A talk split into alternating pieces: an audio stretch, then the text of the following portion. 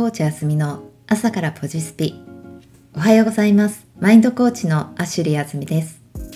昔からの性質でなんか動いてないと落ち着かない性分の私です。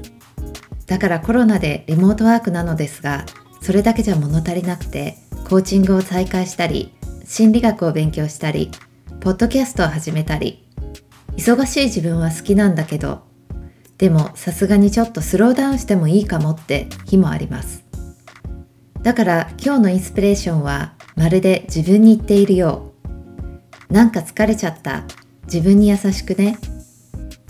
銅のエネルギーって好きだけどそれは性の落ち着きがあるからこそ際立つもの。走り続ければいいというものではなく疲れちゃったって感じるのは優秀な潜在意識がメッセージを送ってきてくれている証拠です。ありがたく受け取って体が欲することをしてみましょう。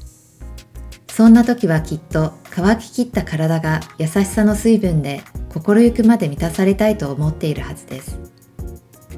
家で過ごす時間が多い分心が切り替わっていないところもあるので今日はカフェでゆったりランチでもしてみようと思います。目標に向かって突き進む自分も好きだけど目標もなく水の流れのようにゆったりとした心地を味わう日もとても大切。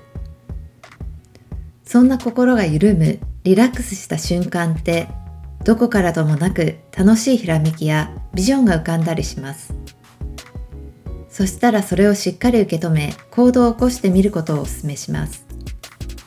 せっかく心が運んできてくれたメッセージその先には素敵な発見が待っていると思いますよ。今日は予定がなければ無計画に縛られない週末を過ごしてみてはいかがですか？マインドコーチあずみの朝からポジスピでした。ツイッターアカウント、アットマーク、インフィニッテ、アンダーバーワールドでコメント、ご質問などお待ちしています。それでは、Have a nice day!